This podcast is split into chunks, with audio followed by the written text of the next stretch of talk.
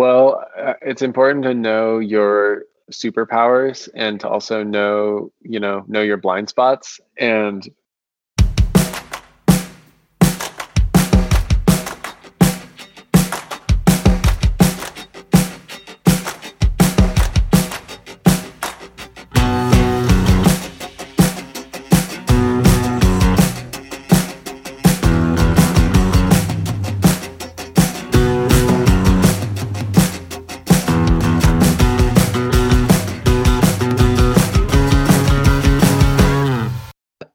Stites Clayton with us, the former CTO and former CEO of Teespring, co-founded with his friend Walker Williams back at the Browns University. Uh, the company had recognition uh, back in it was formed back in 2020 2011 2011 but you guys didn't get recognition until 2016 when it really started blowing up when a, a few people made a mul- became multimillionaires off your guys' website?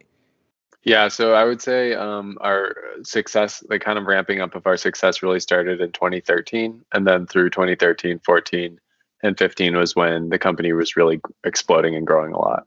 Uh, a website that creates and sells products uh, with no cost or risk for the people, and also was presented in the Forbes Under 30, uh, 30 Under 30 with uh, you and your friend Walker Williams being presented on that magazine. Uh, so I want to get started by uh, your degree. How did you get into computer science?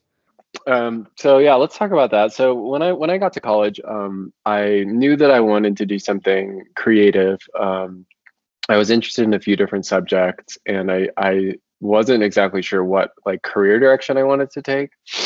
Um, but I've certainly was thinking that it would be great to be a, to to have some skills that would either allow me to have a job or that would help me um, to if it came to that like um, starting my own company. So so um, when I I remember um, being at the career fair and uh, talking to the different professors for the different like degrees and I was this was my sophomore year and I still hadn't decided what I wanted to study. and I I um I asked, I remember I asked like one of the computer science guys, like point blank, um, if I do this degree, will I be able to get a job when I graduate?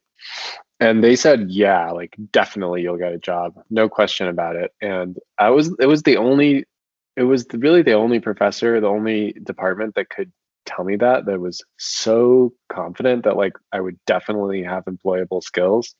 And so the combination of knowing I'd be like building a real skill for the job market and a skill that I could also use to build my own creative projects. That was really what got me into CS. Um, and I mean, I had already been dabbling. I already was kind of a coder a little bit here and there, but that really uh, that was where I took, took kind of took a dive. Said, "Hey, I want to actually study this subject," and I think that there's a lot of opportunity in the space. Obviously, tech what kind of what kind of projects did you do while like in high school or something that you kind of were like, you know what, I could possibly be good at programming?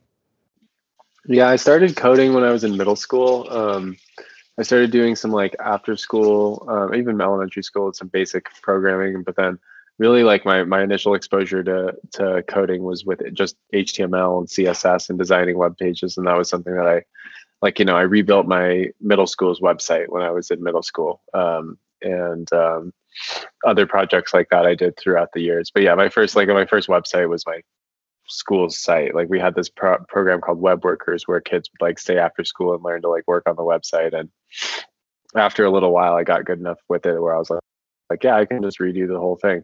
Um, and uh, and then yeah through high school i mean high school doesn't really encourage you to code. Not, most of the work that you do in high school is not programming work. So that's um, so there was I didn't I wasn't doing a ton back then, but I still had my HTML skills. So when I when I got to college, I had like a little bit of JavaScript skill, but mostly I was I had just done like you know building websites. See, HTML and CSS were also my first uh, experience I had with programming back in high mm-hmm. school. My my principal the course based upon my request because I went to a oh. school with only 100 kids in it. So he was like, sure, you seem like an educated kid. Why not? We'll do something like that.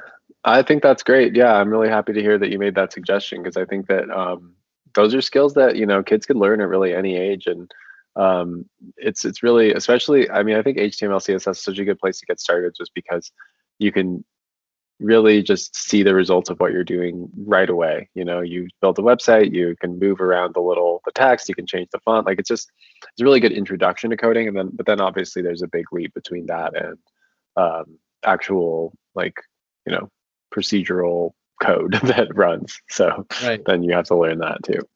So you go through so you go you go to browns and you get your computer science and you're in it. And then it comes time for your first uh first internship and so you go to seed stage how was that like you know like as far as going into an early stage company as my first job you mean yeah um, it was a it was a great challenge. Like my first my first internship was with Walker. Um, it was before Teespring. We we had um, he had another company going called Jobzle that was like the student job board thing, and it was kind of like a typical college startup. Like really not something that I think had a lot of legs to like go out and become something, but it had some ingredients like Walker himself. I think you know he was like learning how to ship product and talk to users and so i got involved with that and um, came on board and like basically built you know built out the website over the summer my junior year um, and yeah it was a good experience i think it's like um, if you want to start doing entrepreneurship then um, you really want to immediately start doing the process of like building something and shipping it and having people use it and just going through that full loop of like ideation creation, user feedback, and expect that you know most of your initial projects aren't exactly going to be the thing that ends up you know taking you to success but if you don't do those reps and like be feeling you know being ready to either fail or just have like really small wins that might be as small as like a little site that makes you a couple hundred dollars like that's a great project that you know I don't I think people sometimes underestimate how much those small side projects if you do enough of them are really how you're train you can train yourself to start a company. Uh, uh, speaking of Jobzle, what I know that was you guys' first startup together. Like what and uh based on daily uh the daily elite da- uh, elite daily uh you talked about how you you were still working on it e- even when he came up with the idea of teespring like, w- did you feel like there was potential in it, or was it just because you had already started it, you didn't feel like giving up, giving it up? Um, a little of both. I mean, I think I was at the time like really young. Like I was, you know, a junior in college, a senior in college. So I didn't like. I, I would say that I had a lot of belief in myself, and this is still true of me. That like I just believe that if I keep going, you know, I will get somewhere good. Like I believe that whatever I put my energy towards, if I'm really if I'm really serious about it, if I really um, pour myself into it, like any direction that I like go hard in, I will find something worthwhile there. And that was how I felt with Jobzle. Like um, looking back on it, do I think it had like a lot of potential? Not really, but I was um, it was what I had. You know, it was the project I was currently working on. It was where my head was at. I had ideas of features that could have been more differentiating for it, and other things like uh, that I wanted to build. And so, yeah, I was still just like in that mindset of like keep building this, see what happens, see how it goes, and then you just have to be. You also have to be really willing to let go of things. So, uh, you know, you you want to have that that drive and that dedication to like to the thing that you're working on but also like if if there's another opportunity that's just shining so brightly that like um it's kind of obvious it's a better path if you're not willing to like leave behind everything else you did and just see it all as like an exercise you did to train to do this next thing then you can definitely get held back if you're not what, ready to make the leap See, taking that into consideration, I know a lot of, uh, especially with personal experience and just seeing people do it, people come up with the idea and they get hitched on it. Even though it's a bad idea that's losing them money, they just right. get hitched on it. And then they, people usually think, oh, but I think it's a good idea. And because I think it's a good idea, even though I'm going bankrupt and losing all my money, this is going to work out because every other startup like this works out. Do you think they should probably take take a step back and think about what they're doing, or maybe they should continue what on the path that they're at? I, I think it's a fun, you know, it's a really like it gets fuzzy because it starts to depend on what that person's criteria for evaluating their idea is. Like if they have a really if they are if they do have some really powerful insight and they have some really, you know, good way of looking at that and and understanding it, there maybe they maybe it is a good idea for them to keep working on it. But I think a lot of case in a lot of cases it comes up that somebody creates a product, they launch it, they don't get the results that they were hoping for, and they do they are still attached to it. You know, they're not willing to to like really see the reality of the what the user feedback is showing them about the viability of their product. So I think it's just a matter of like staying in touch with what's true and if you can find some truth in there of like, oh, well, we do have this user segment that actually is really loving our product, maybe we can expand stuff that like that that group of people will will resonate more with, then perhaps there's a path, right? Like I'm not trying to I'm not saying like there's no path. I'm saying um if it's not there, be realistic with yourself. like if you feel like you're kind of like no, like you're you know, you, there's definitely a, a sort of just a sense of it um, and um, and it's a tough it's a tough one. It's it's often the it often is where people kind of have to make that decision. And do I think people get attached to their ideas? Like, yeah, absolutely. You know, but but like s- sort of like what I'm trying to say here is that was I attached to Jobzle? Yes, but what I was more attached to when I zoomed out and I took a bigger like a bigger, bigger picture look, I I was very dedicated to like working hard and making something work. And I was like I was thinking about doing that with Jobzle, but that that was actually what was really core to me was that desire to like to to push something through until it worked. And right. and so um I think it also another it can be helpful for for folks who are having these these inner debates and these you know making these decisions to sort of really see like okay well what is it about this that is so core?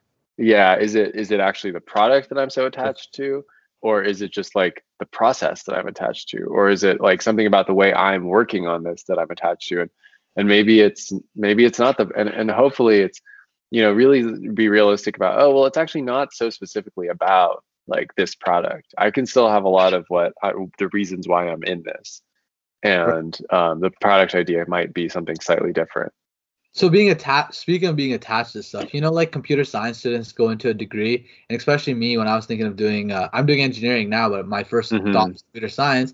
My first thought was like, you know, I get my computer science degree, I'm going to work at Google. So right, I, right. I, I read that you got the opportunity to get an interview at Google. So what was that experience like for you, and the experience and the disappointment of not getting hired, or was that like the best thing that could have happened possibly? Well, looking back on it, you know, I think that when I went into the interviews at Google, my goal, I, I did want to, it wasn't like I went there not wanting to get the internship. I was, I would have been happier if I had gotten the internship. Now, I'm probably glad looking back that I, um, that I didn't just because it put me on the path that I'm on now, which I'm very happy with.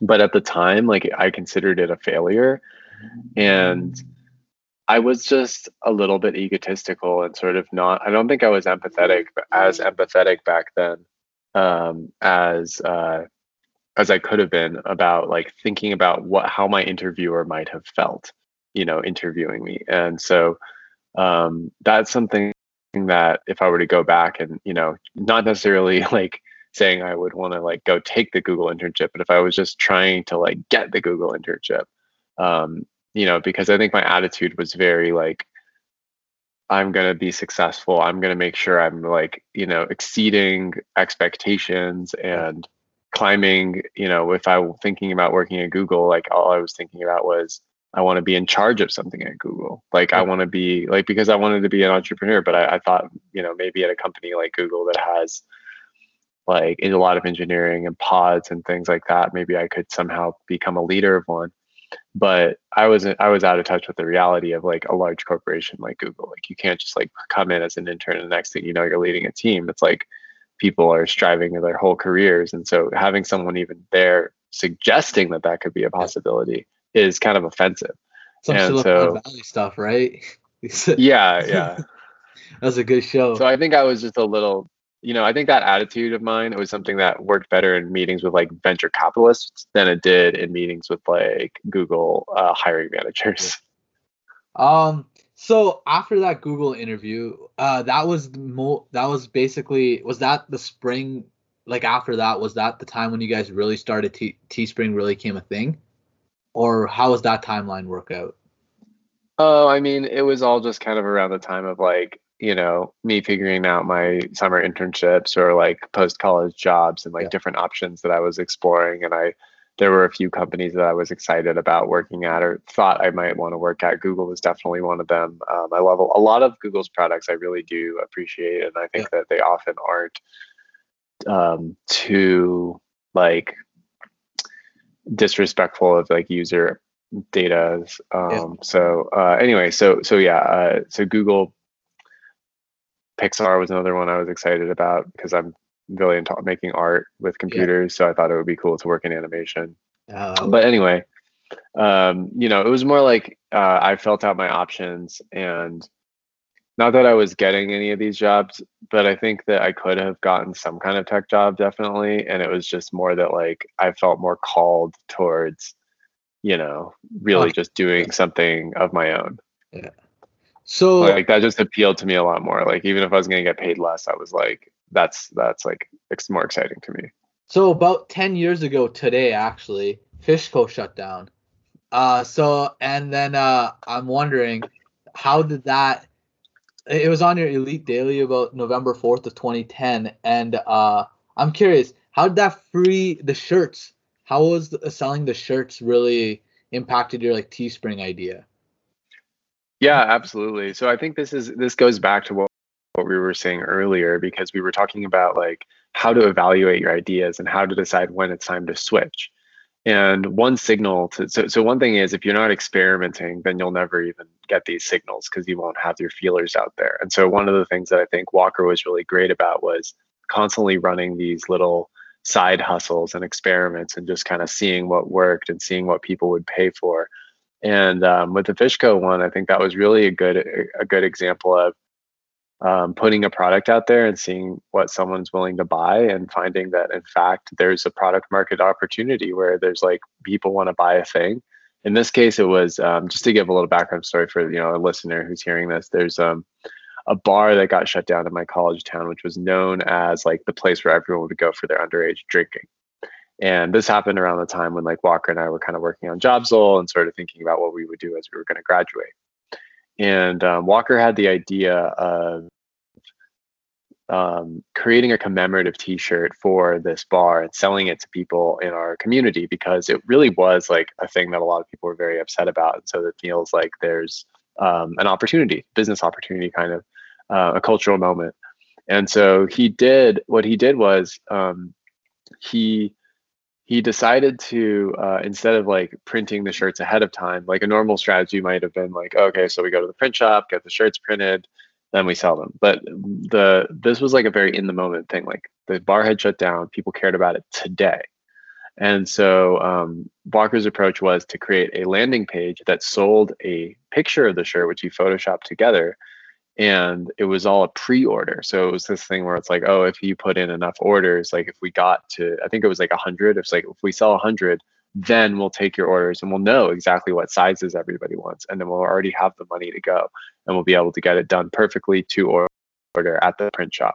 So just like flipping flipping around the order of operations, kind of like a Kickstarter. Uh, it's a pretty good innovation, and um, I think the realization there was that for like we sold like 300 of those shirts. I mean, it was like people really did like want to buy this thing that was relevant to their moment and kind of limited edition and um, being a part of this like movement. Yeah. And um, and so to kind of come back around to, to what we were talking about before, that was an aha moment where we just saw, okay, so we've been working on this job site for a long time, but you know, in the entire time we've been running it, we've made like three thousand dollars in revenue or something like that. And that's like not nothing. Like if you had like a model that you think you can expand on, but it wasn't really clear like how we were going to scale that up. And then on the other hand, we had this t- Fishco thing where we sell, you know, 300, 400 shirts, and all of a sudden we're pocketing $2,000 out of that. And that's like over the course of one weekend.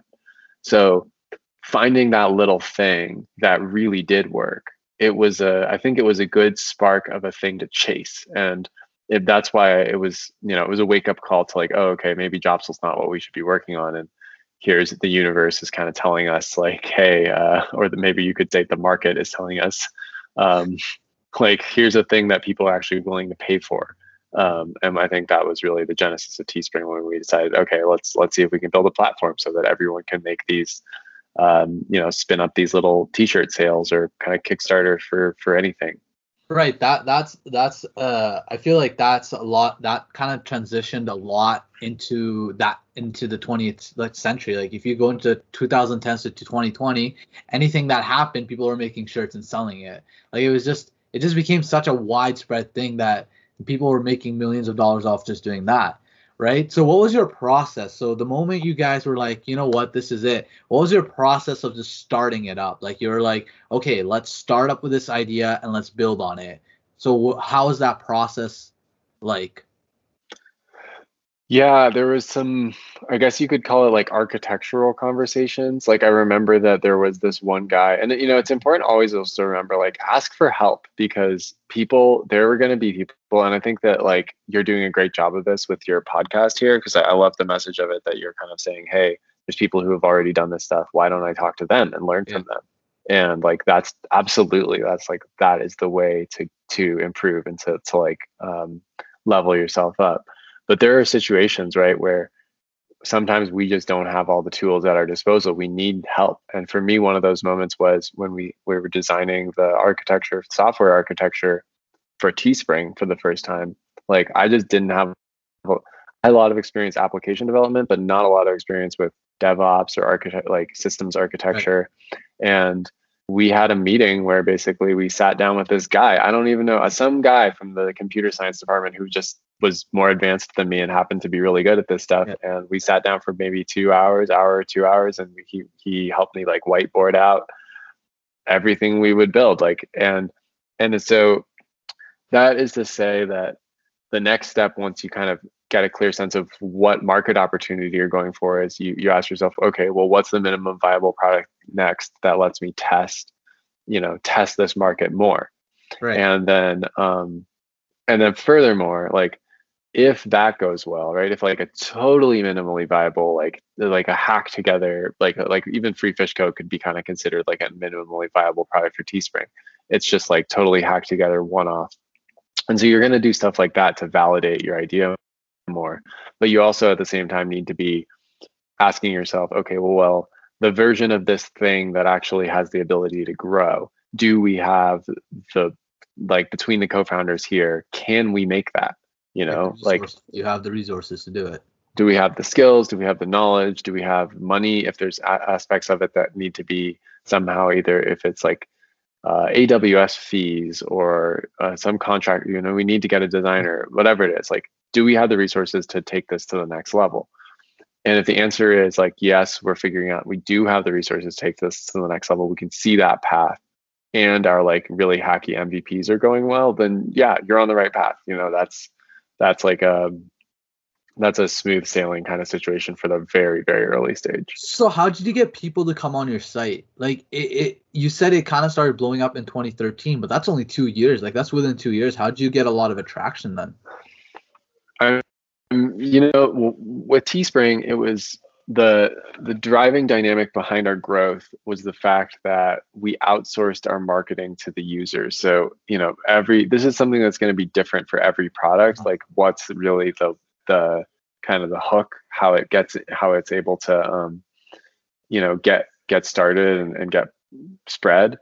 Um. But with Teespring, it was pretty it was pretty cl- clear. It was like um, a person who creates a Teespring campaign has an incentive to share that link with people because they want them to buy their thing. So it's kind of baked into the system uh, that like it would grow, right? So you're but just you, sorry, go ahead. Go ahead. yeah, so I was gonna say what needed to happen for Teespring was we needed to have a few people running campaigns whose audiences, the people they were going to reach, were also people who might want to run their own campaigns. You know, and and I think that in the very beginning, this was where we run into problems. So like the the whole like way we got started was we were going one off to these um, to these various like charities and organizations and other people who we thought might want to run fundraisers. And while they would like each one of them would be fine. Like we would sell like a few hundred shirts here, a few hundred shirts there. But the problem was that none of their followers really like would then come back and become Teespring sellers. So it didn't have like a viral loop right. element to it. Um, but when we did really start to take off, it was because um, it was it happened because of uh, the the Facebook groups. So there was a girl who had just like a Facebook page, like a really generic Facebook page, um, it was for it was like a midwestern themed one, like big truck mud and bonfires and country girls. It was really funny actually. and so she made, um, you know, uh, she made this shirt that said something like "Don't flatter yourself, cowboy. I was looking at your truck," and uh, that shirt really took off. Like that, I remember um, the feeling like it was really exciting when we were watching the, the like our Google Analytics because she posted that into her group, and at that time, Facebook groups happened to actually be huge quite like they had a lot more reach right yeah. like facebook would give you like if you posted something to a group most of the people in that group would see it in their feed yeah. nowadays it's a lot it's a lot more there's a lot more algorithms that like if it's a random group that people won't probably see their yeah. the stuff that's in it um but yeah what really like kind of ignited the the whole fire there was that then other facebookers saw that she was doing that and then all of a sudden growth just exploded out from there. Yeah. So during your time at teespring at the beginning stages you guys were offered $1 million from a venture capitalist were you not? What's the story behind that? Um i don't know exactly i'm not sure i know exactly what uh what story you mean. So uh on your elite daily you guys uh someone wanted to buy teespring from you guys Oh, okay. Yeah. That story. So somebody there was a time early on in this in the history of the company when um it wasn't for a million dollars, but it was there was a there was a, a bigger company, actually a company you may you may have heard of, Custom Ink. Um, oh, another wow. big yeah, yeah, yeah like it's like yeah. they they're like the the leader in kind of like online print to order shirts, right? And so um, there's always been like a lot of kind of overlap between our two businesses. Um, and so they were interested in acquiring us, but not for like a really large desirable price. Like it was an amount that was kind of going to be like, I don't know, like we might have each have made a few hundred thousand dollars, maybe a million dollars. I'm not exactly sure, but um, you know, it, it, was at the time like we we had a lot of promise, and so um, we just had like you know we had a we had a number like we had a price where we would have sold the business but we just they just weren't they weren't willing to pay that. And so um plus that conversation just didn't you guys were going like you guys were growing up like you were going up like in uh your prices. So if they couldn't meet that demand like what would be the point of selling it for a low ball value when you knew you there was more potential to it? No totally. I think you know i feel like for entrepreneurs it's it's always a balance right? Because if you're doing really well and you own a lot of your company, there is probably some tipping point where it's like, you know, if I own 20% of my company and suddenly my company's worth like $20 million, well, now my shares in my company are worth $4 million. And like, I think that even if a, like, I think that even for people, if their companies are like doing really well, that's why it's worth like 20 million, but it seems like it could go up into like the, the tens, the high tens to hundreds. There is still a thought that's like, well, four million dollars, like that's a lot of money. that's enough for me to like buy a nice house, not have to work for like a 10, yeah. 10 years. Like it, it, gives you um some oh, it, it, gives you it gives you enough, right? And so yeah. so I think that for entrepreneurs there's there is this balance. Like and, and I, I also find that not everyone needs to be like a billion dollar company, right? Like it's right. fine to it's fine to like have some companies that are just like you know you can make a very comfortable living and, yeah. and be running a company that's worth 10 to 20 million dollars yeah That's still a lot. Ten to twenty million dollar company is still a successful company. Like that's a company that succeeded its job market. Like it's it's still selling. Like you're still making money every year. Well, you know, it's it's kind of like I feel like most of the company these days, at least in Silicon Valley ecosystem, there's sort of like these different stages of like you know an angel funded company, seed stage company. When people start to get up into the like ten million dollar, twenty million dollar valuation, what that usually is an indicator is is that it's like a promising company, but that they haven't like totally like proven their product market fit, but they've almost proven their product market fit to like a some some scale big scalable market. Um, right. Yeah. So well renowned like household name, like they're almost there, just haven't just haven't painted it. They're probably having some errors along the way that could be fixed. That could improve their or maybe the company's just done, like they've reached their max audience. Has it ever that could possibly have occurred, right? Well, that's a big concern, you know. I mean, I think when when investors are looking at a company, they're always trying to figure out like okay, this is how much business they're doing now. Is that is this company like pretty much like t- saturating up like its its market, or is this just like the very very beginning of something that's like going for a rocket ship growth?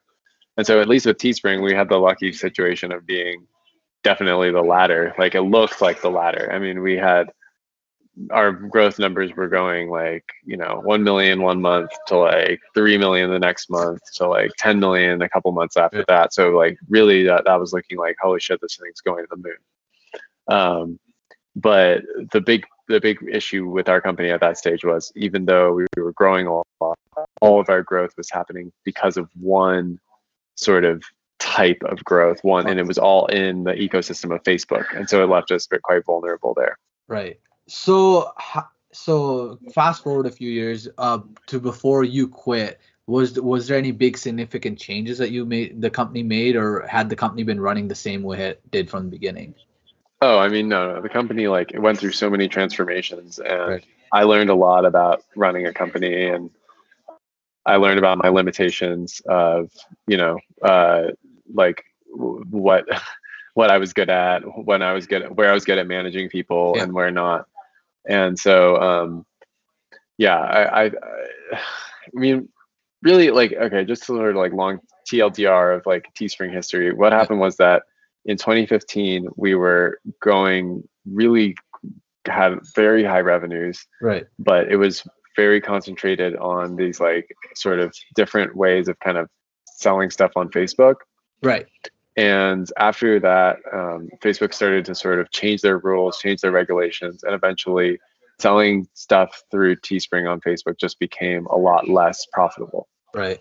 Um, and uh, that really forced us into a situation of like, oh my God, we just raised all this money, but we've been spending much more. And so we we ended up having to lay off like at least 50% of our staff which at the time was hundreds of people. Yeah, exactly. Um, so there was a very major layoff, and the company restructured to, to you know, all of these iterations of just um, us trying to get closer to where we weren't just like growing, but we were actually like making a bottom line margin. Yeah. And so that's like that was kind of the 2016 through even today. The company is kind of like coming back, but in a more sustainable and more profitable way. So it's it's more flatlining now, or flatlining, and going up and but it's not like you're losing money anymore to the extent where you need to shut down. The companies like come from the brink of having to shut down to where the top line numbers aren't growing spectacularly, although this year's been quite good. Yeah. But um, the we've we've gotten it to where we're making a profit on the net revenues, and that's a big change from before. Right. Uh, so as a as a as a person who's uh gone and started up a company that's succeeded, uh, what would you tell p- listeners or people that are trying to start up a company and they're just in the starting phases of it? Like, mm-hmm. how how should they motivate themselves to continue that process? Or people that haven't started, what sh- what should they do to you know what kind of ideas should they be looking for if they're trying to make a make a company that would be just as successful, if not more? Well, uh, it's important to know your superpowers and to also know, you know, know your blind spots. And and to think about the risks that those things create, right? So like you might be amazing at marketing but not very strong technically. If that's the case, then you're you have a risk, a big risk, a big blind spot around execution, creating the product. Right. And on the and but maybe you don't have as much of a, a blind spot on going to market, and vice versa. Like you know, an engineer maybe they're they're low risk on um, on building the product, but high risk on on getting it out there. Right. So I, I really think that one of the things that teams can do early on to de-risk is to be very thoughtful and aware of their shortcomings and of their superpowers. And to also like th- then use that knowledge to build the right team where you're you have different people who are complementing each other and are able to to you know fill in some of those like gaps uh, so I, I think like ideal i mean really like yeah finding the right co-founders is is so crucial. Like that should be like a big part of the consideration at that early stage. And it's a combination of finding those complementary skill sets that lowers your risk in different areas and also finding a person who's highly motivated and as motivated as you and who you feel will hold you to your highest standard of your best self and your best work and so if you can kind of get that, then you're you have a strong co-founding team. And um, you know, that's the thing, that's something that you can't fix later. Like you can't you, you can't read more books on like good product strategy and right. improve your co-founding team, right? But but so having the right people from the start is going to really be the biggest determinant of how well you do. Right. So with having learned all this stuff from uh from your past uh experience, right? And so people succeed once and that they tend to not succeed again, right? That it, or they do succeed again. But so having learned your experience from Teespring, what kind of stuff have you taken from that and what kind of stuff are you using right now so that you can probably make another successful company, which I'm assuming you're probably going to be doing at this point, time and point? I mean, I've taken a lot of what I've learned and I've tried to think about really, you know, really look at what did I do wrong and I've looked at what did I do well and what were my strengths and um, just getting to know myself better as a sort of like like exactly what I was just saying before. Yeah. Like that's that's where I'm at now. I'm in the process of finding the right co-founders and then going into ideation. But we're really not focusing so hard on like what's the right idea at yeah. this time. It's more like I mean, we're, we're trying to figure that out, but we're taking plenty of time to figure that out. It's a longer yeah. process. We're like looking at a bunch of different things and testing a bunch of different stuff. Um, so and, do you feel um, like mm-hmm. do you feel like as as you've already created a product that was successful, right? That now that now instead of rushing it, you have more time and uh, you have more knowledge to think about a product that you believe in and you believe that would succeed a lot better than your last one. Well, I have time to think about my, about what I'm trying to put into the world. I think that when I started Teespring, it wasn't like I was really thinking a lot about, well, what do I want to create? How do I want to change the, the world? Like, what am I trying to? It was more like, how can I become successful? How can I start a, uh, you know, like I, I, was more focused on just like doing well because it was right. like my first company and that was where my head is at. But now looking back on it, I'm like, well, great. Yeah, we like succeeded, but like at what you know like i'm really now i'm really concerned about sustainability and yeah. the environment and things like that and so i would never work in in like physical goods really again yeah. unless maybe it's like food or something like that but i'm not as interested in like consumer like consumable disposable products like I, I don't i think we need to like to have less things and extract less from the earth so now like coming back around to it i'm able to like be a bit more principled about like what am I really trying to build? How am I trying to impact the world? And I have more I have more flexibility to do that because it is easier for me to raise money now and I have more like personal runway now. So yeah. I'm just able to, you know, be more thoughtful about what exactly how not just like do I want to succeed, but like how do I want to succeed? What do I want that success to look like? But I would argue that like even even if you're just starting for the first time, that's still totally worth thinking about um, because you're only going to live once and you're not going to get back these opportunities. And if you're going to really pour yourself and devote yourself to something, yeah, make sure that you're actually aligned with like wanting to make that change in the world. Yeah, of course, especially in the times that we live in. Who knows what kind of idea that you could come up with that could save millions of lives in the future. Sure. Yes. There's definitely lots of opportunities take to take it to the extreme. Yeah, yeah. but yeah, okay. Anyway, I really appreciate your time. Thank you so much. And I wish you the best of luck with your uh, next project. I cannot I cannot wait to see it. And I'm excited. Thank you, Hassan. I really appreciate you taking this time to speak with me, and um, I hope that the I hope that your podcasting goes well. I'm I'm uh, I'm definitely excited about um, everything I've seen so far. So great job. Okay, thanks so much. We'll talk next All right. time. Bye. All right. Bye bye.